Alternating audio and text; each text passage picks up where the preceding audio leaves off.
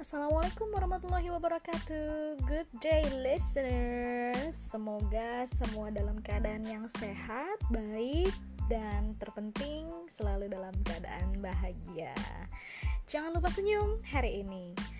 Oke teman-teman semua uh, Hari ini saya akan bahas tentang salah satu topik yang cukup banyak sering didiskusikan oleh teman-teman semua Khususnya anak murid saya tentang masalah hambatan psikologis. Sebenarnya topik ini pernah saya share juga di blog pribadi saya sekitar tahun 2013 ya tujuh tahun lalu ya. Ketika itu saya menulis uh, ketika baru lulus sekolah ya sedang menuju proses menuju bangku kuliah. Sebenarnya itu berdasarkan pengalaman pribadi dan ingin saya tuangkan uh, bagaimana sih saya menghadapi itu jadi topik ini adalah tadi tentang mental block. Uh, have you ever heard about it? Mental dan block terdiri dari dua kata.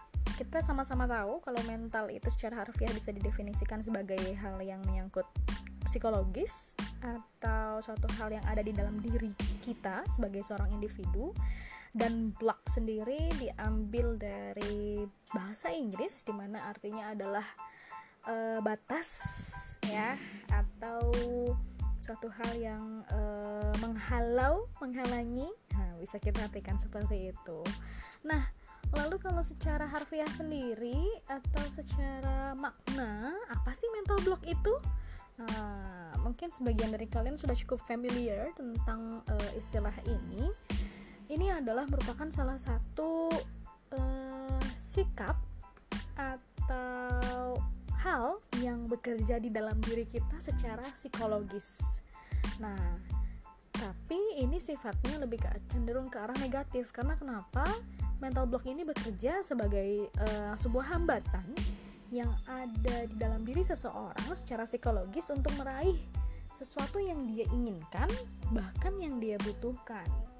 Wah, serem, serem banget berarti ya kalau kita lihat seperti itu bisa sampai menghalangi kebutuhan atau keinginan kita.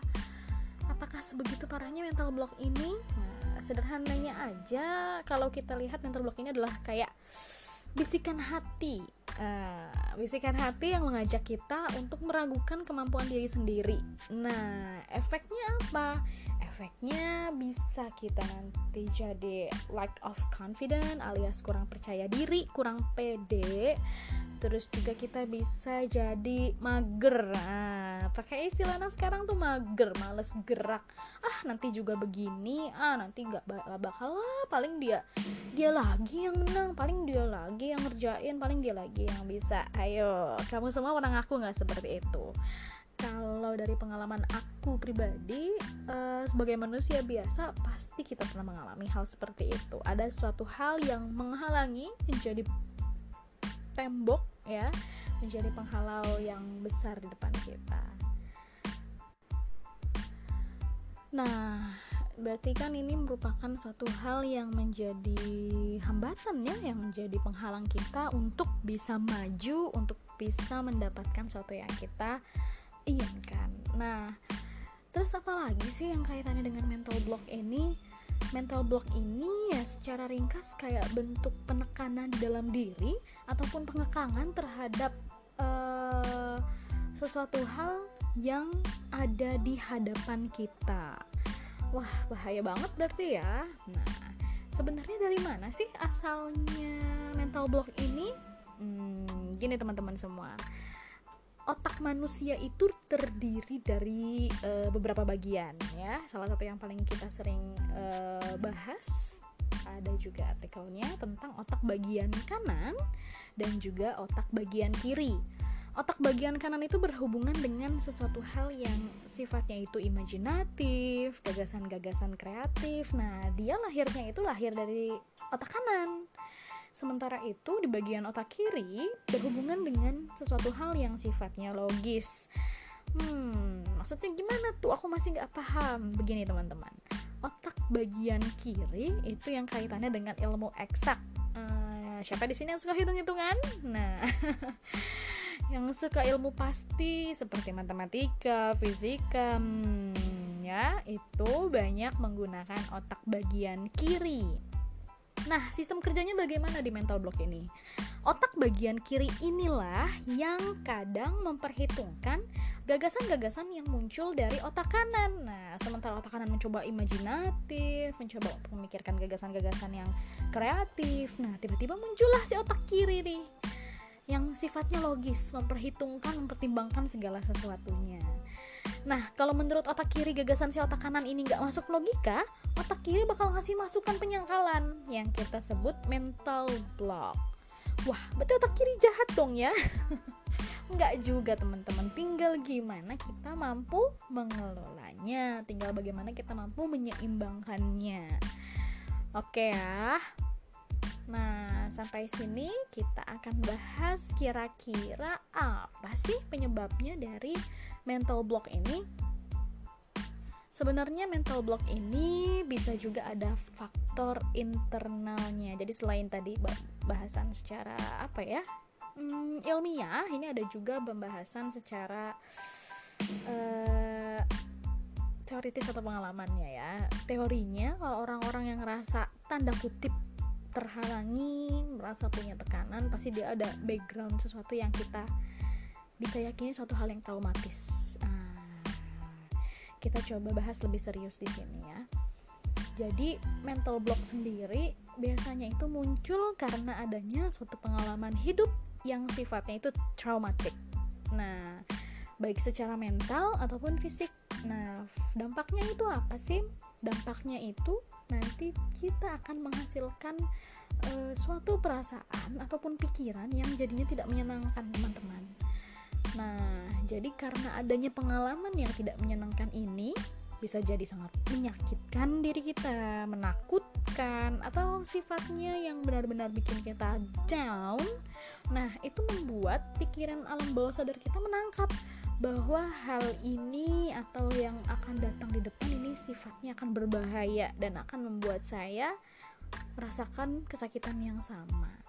Nah, sehingga ini yang menyebabkan Sebagian dari kita memiliki mental block ini, berusaha untuk melindungi dirinya dengan berbagai cara, dengan cara memunculkan berbagai alasan-alasan. Oke, okay, saya nggak perlu berlibat dengan urusan itu, gitu. Serem ya? Nah, ada juga nih yang mengatakan bahwa beberapa cara pikiran alam bawah sadar kita melindungi kita untuk melakukan suatu hal yang sifatnya uh, berupa memori misalnya takut melakukan sesuatu yang it seems very simple gitu loh kayaknya tuh gampang banget tapi tuh dia kayak aduh nggak deh nggak deh karena punya pengalaman traumatis di masa lalu. Bisa mensabotase diri ha, sabotage terhadap baik itu pekerjaan ataupun relationship dan lain sebagainya. Mudah-mudahan kita uh, tidak seperti itu ya karena kan insya Allah segala sesuatu yang uh, terjadi di hidup kita itu kan sesuai dengan skenario nya skenario yang maha kuasa. Kalau dalam muslim ya kita sebagaimana yang kita sangkakan gitu. Jadi tetap berprasangka baik terhadap takdir Allah. Nah teman-teman kita lanjut lagi bahasannya ya. Nah Selain dari pengalaman traumatis itu, bisa juga kita lanjut lagi dengan adanya mental block ini yang disebabkan kesadaran diri kita menginginkan suatu hal, uh, suatu hal yang sangat berlebih gitu. Jadi ketika kita pengen banget sesuatu, tapi tiba-tiba insecure sendiri gitu loh, kayak ngerasa, aduh kayaknya saya nggak mampu, kayaknya saya nggak bisa. Nah itu yang tiba-tiba memunculkan mental block sendiri. Nah, terus dampak paling besar dari adanya mental block ini apa sih? Nah, aku coba kasih gambaran ke kamu-kamu semua, ya. Jelas sekali mental block ini dampaknya bisa membentuk pribadi atau karakter kita menjadi seseorang yang pesimistis, selalu galau, tidak pede dan juga menjadi orang yang cenderung menutup diri Kenapa menutup diri? Karena dia tidak bisa menerima akan perubahan atau sesuatu hal yang sifatnya baik ya terhadap dirinya. Ya karena tadi karena ada pengalaman traumatik karena adanya kurang kepercayaan di dalam dirinya sendiri jadi dia cenderung menutup diri.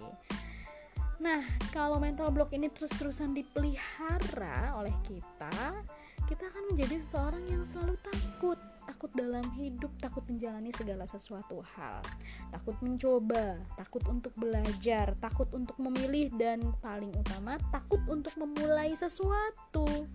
Seseorang yang selalu mengalami mental block pasti di pikirannya hanya ada gambaran yang negatif, kegagalan, atau sesuatu hal yang sifatnya menyeramkan deh. Makanya kita nggak berani memulai sesuatu bahaya banget ya mental block ini Nah, setelah bahas tadi tentang segala penyebab dari mental block, sekarang pasti pertanyaannya, aduh gimana sih aku ingin bisa terbebas dari mental block ini, tapi aku nggak tahu gimana caranya. Sebenarnya caranya itu bisa dilakukan dari dalam diri kita sendiri. Kenapa bisa begitu? Karena memang penyakit ini muncul dari dalam diri kalian. Nah, saya akan bagi beberapa tips untuk mengurangi dan insya Allah mudah-mudahan bisa menghilangkan dari mental block ini. Nah, yang paling pertama dan utama adalah just be yourself, menjadi diri sendiri. Kadang-kadang kita itu lupa bahwa kita sudah dilahirkan oleh uh, ibu kita, bahwa kita sudah diciptakan oleh Sang Pencipta dengan kesempurnaan yang paling hakiki. Yang paling sulit adalah ketika kita ingin menyamai oleh standar hidup orang lain. Nah, padahal dengan kesempurnaan yang sudah Allah titipkan ke kita, kita bisa kok gali potensi sebaik-baiknya diri kita tanpa harus mengejar target-target atau standar yang diciptakan oleh manusia lainnya. Just be yourself. Jadi, kalau ada orang yang bilang, "Aduh, kamu begini, aduh, kamu begitu," bahkan kata-kata aduh tadi muncul dari dalam diri sendiri Gak usah didengerin bisikan-bisikan seperti itu karena dengan menjadi diri kamu sendiri insya Allah sudah bisa uh, memunculkan rasa percaya diri, memunculkan kepercayaan terhadap orang lain, atau yang sebenarnya adalah dengan menjadi diri sendiri, secara tidak langsung kita sudah uh, membentuk sebuah penerimaan terhadap hal baik dalam diri kita gitu. Jadi gak usah untuk menjadi yang sesempurna itu, karena orang-orang di sekitar kamu, orang-orang di sekitar kalian yang sebenarnya sudah ada itu selalu support dengan apa adanya dirimu ya. Nggak peduli kamu misalnya uh, seperti A seperti B seperti C mereka tetap ada buat kamu. Nggak melihat embel-embel yang ada di diri kamu nggak melihat kamu harus sempurna itu sesuai standar orang. No at all. Not at all Nah, lanjut lagi ke yang kedua. Hmm, cara mengatasi mental block ini adalah kenali penyebabnya. Nah, tadi kan kita udah bahas banyak ya tentang penyebabnya. Misal, mental block ini muncul dari rasa takut. Kalau kamu-kamu yang masih di usia sekolah, biasanya kalau disuruh maju ke depan untuk presentasi, aduh, colek-colekan sama temennya. Kamu aja, kamu aja, enggak kamu. Nah, Kenapa sih teman-teman? Penyebabnya misalkan, aduh aku nggak pede gitu kan. Masa aku yang maju sih kan yang lain lebih bagus daripada aku. Hello, saya masih bingung dengan alasan saya nggak mau tampil karena masih ada yang lebih baik daripada saya. Oke, mungkin masih ada yang lebih baik daripada kamu, tapi kamu juga punya potensi itu, Nak. Ayo bangun. Bangun segala potensi dalam diri kamu dan bangun rasa kepercayaan itu. Ya karena kita semua berhak untuk mendapat tempat. Oke misalkan teman kamu merasa uh, dia lebih hebat daripada kamu dan dia memang uh, hebat di bidangnya itu tapi bukan berarti kamu nggak boleh muncul juga di permukaan. Jadi kenali penyebabnya dulu misalkan kamu rasa nggak pede minder atau segala macam karena ada yang lebih baik daripada kamu yakinilah.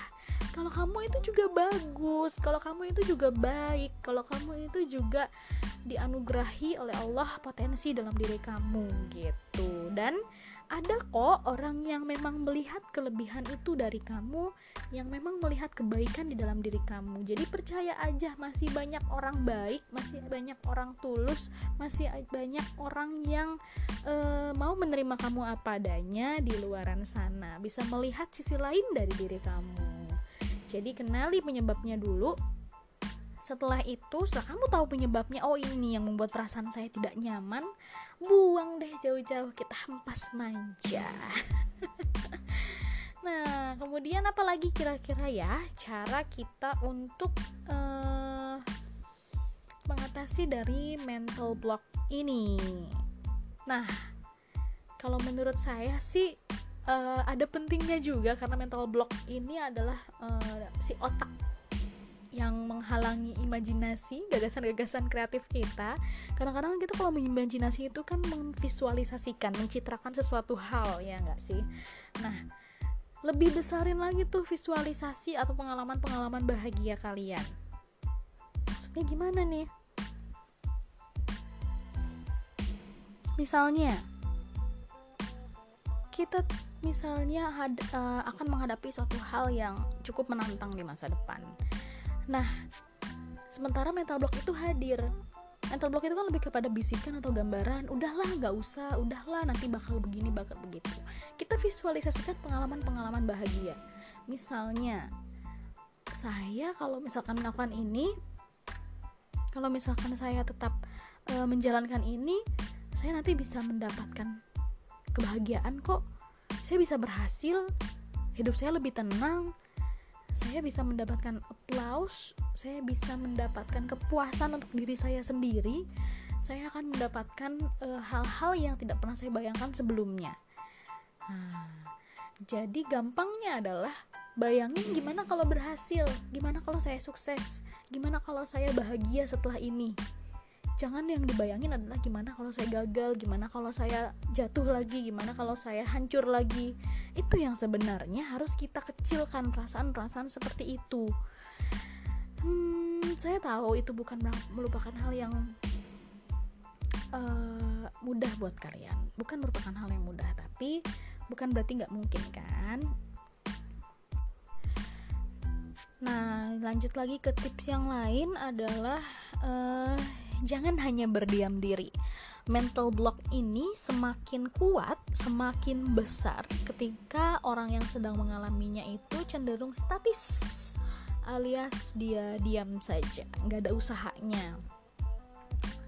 Misalnya gimana tuh? Misalnya ketika kita mendapatkan suatu hal yang uh, sifatnya itu menantang dan mencoba kita untuk lebih struggle untuk hal itu tapi tiba-tiba muncul nih mental block. Dan akhirnya tadi yang kembali ke bahasan awal bikin kita cenderung ingin apa ya menarik diri. Nah udahlah bukan bagian saya. Udahlah saya tidak pantas untuk itu. Oke okay, mungkin dia seperti ini tapi ah sudahlah tidak gitu please teman-teman jangan cuma berdiam diri. Karena berdiam diri itu bukan berarti mem, apa ya menghilangkan masalah tapi adalah membawa masalah baru. Disadari atau tidak dengan kita berdiam diri terhadap masalah itu justru mengukung diri kita terhadap segala prasangka segala hal yang makin sifatnya bikin kita uh, down sendiri. Percayalah bahkan saya pernah baca waktu itu ya di salah satu buku Imam Syafi'i itu pernah mengatakan yang intinya adalah uh, kita itu nggak boleh bertahan pada zona aman. Sekali lagi kita nggak boleh bertahan pada zona aman. Karena itu nggak cocok bagi mereka yang berakal dan juga beradab. Jadi kita tuh nggak boleh berleha-leha nggak boleh bersantai maka dari itu uh, kita hendaknya meninggalkan satu hal untuk hal yang baru. Uh, kalau di kata Imam Syafi'i itu lebih kepada ikhlas berhijrah seperti itulah. Nah jadi ayo dong teman-teman kita nggak boleh berdiam diri. Saat udah ada hal baik di depan kamu jangan pernah sia-siakan. Ambil itu sesegera mungkin ya.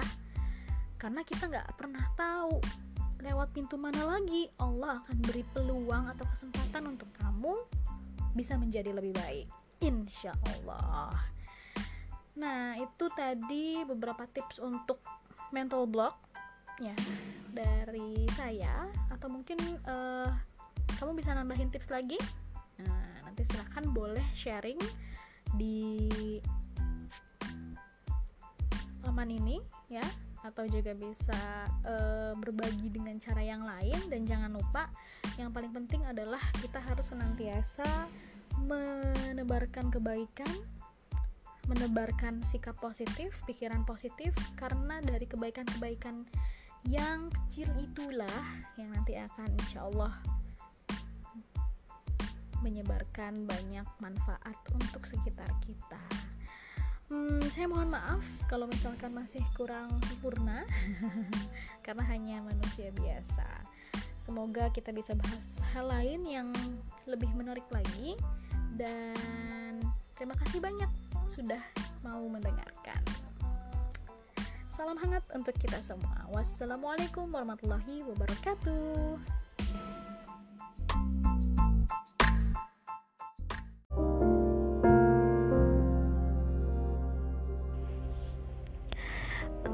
Assalamualaikum warahmatullahi wabarakatuh. Semoga semuanya sedang mendengarkan dalam keadaan yang baik ya. Meski cuaca di luar masih terasa dingin karena hujan tadi. Insya Allah hujan itu penuh rahmat dan penuh berkah Membawa kedamaian dan ketenangan bagi setiap penduduk yang ada di bumi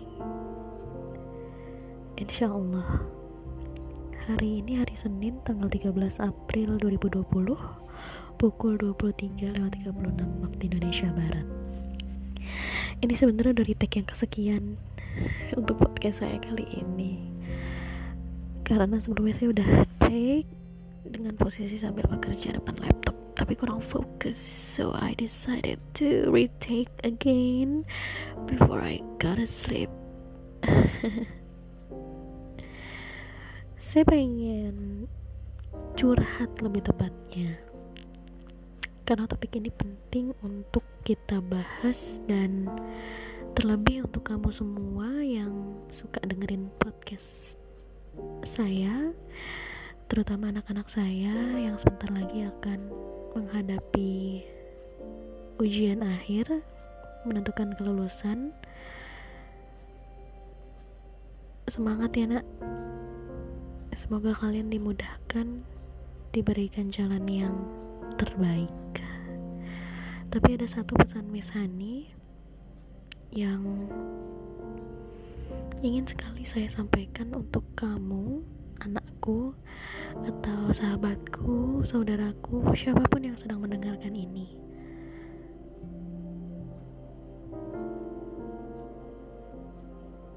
Saya ingin sharing tentang kebiasaan yang diciptakan oleh ibu saya, mama tercinta untuk semua anak-anaknya. Yang lebih dan kurangnya sangat saya syukuri dan saya banggakan.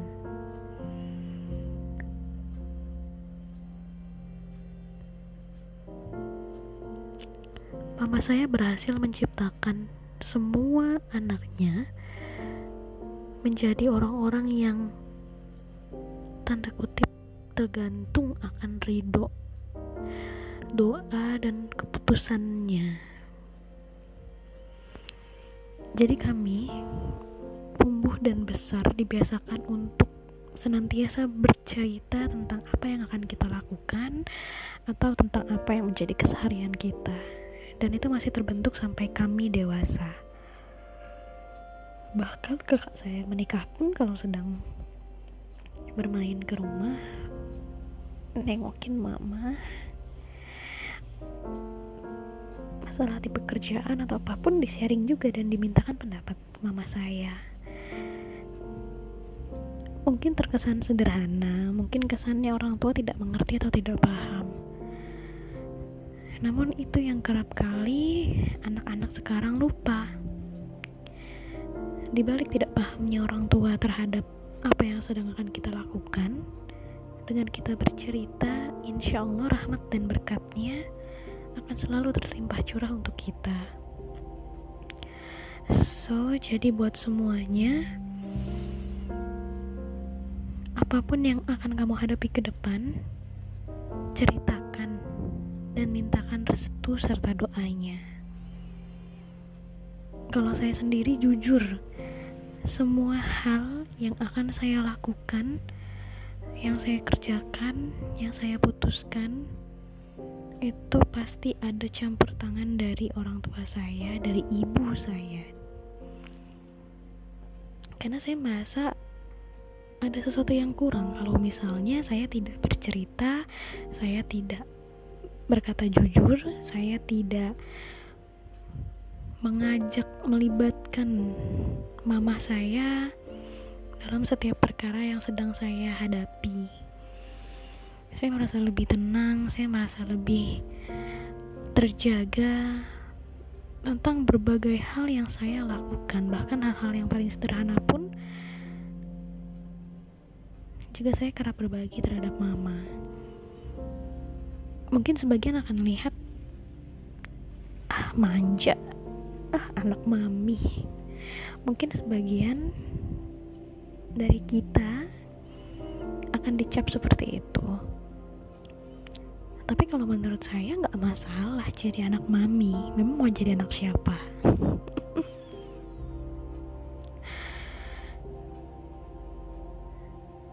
Justru dengan kita bergantung kepada orang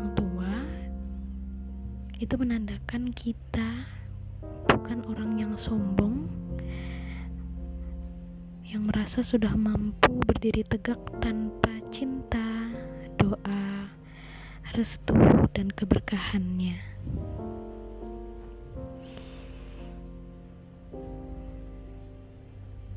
Jadi kalau teman-teman perlu tahu, apa pun yang saya lakukan pasti saya ceritakan dulu kepada ibu saya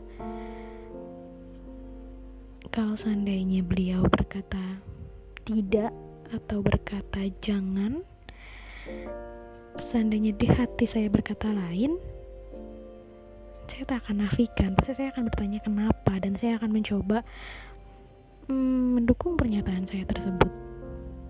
Namun ketika saya mencoba menyampaikan seperti itu dan mamah berkata lain, dijelaskan pula alasannya dan menurut saya memang logis, maka saya tidak akan pernah melakukan hal itu. Maka saya tidak akan pernah maju mengambil keputusan itu. Tapi dikala saya bercerita, pun seandainya saya tidak bercerita, tapi naluri seorang ibu itu sangat kuat dia akan tahu dan bisa membaca anaknya dengan segala keraguan saya, kebimbangan saya. Di situlah peran mama, ibu, bunda, umi, emak sangat besar dalam hidup kita. Karena tiada ada supporter terbaik di dunia ini kecuali ibunda kita. Dari segenap keraguan dan kebimbangan, dengan adanya doa, dukungan, dan restu serta ridho dari mama, saya akan selalu berani untuk maju ke depan. Jadi, pesan saya, apa pun yang akan kamu lakukan, pilih,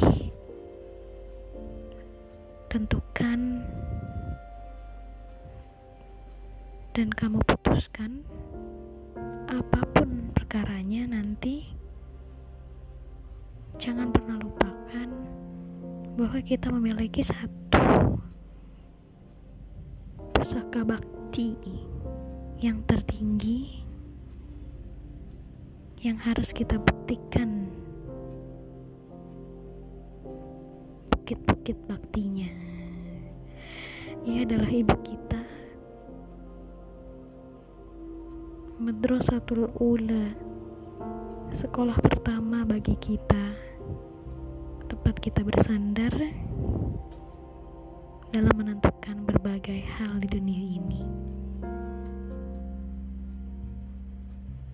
semoga apa yang saya share ini bisa membawa manfaat untuk siapa saja yang mendengarkannya don't forget to say love to share hug and your support to your mother. Oke? Okay? Nanti kita ngobrol lagi ya. Sudah pagi. Terima kasih sudah mendengarkan. Sudah mau mendengarkan. Mohon maaf banyak kurangnya, tapi setidaknya bisa mengobati kerinduan kita untuk bisa saling obrol-obrol. Oke, okay. wassalamualaikum warahmatullahi wabarakatuh.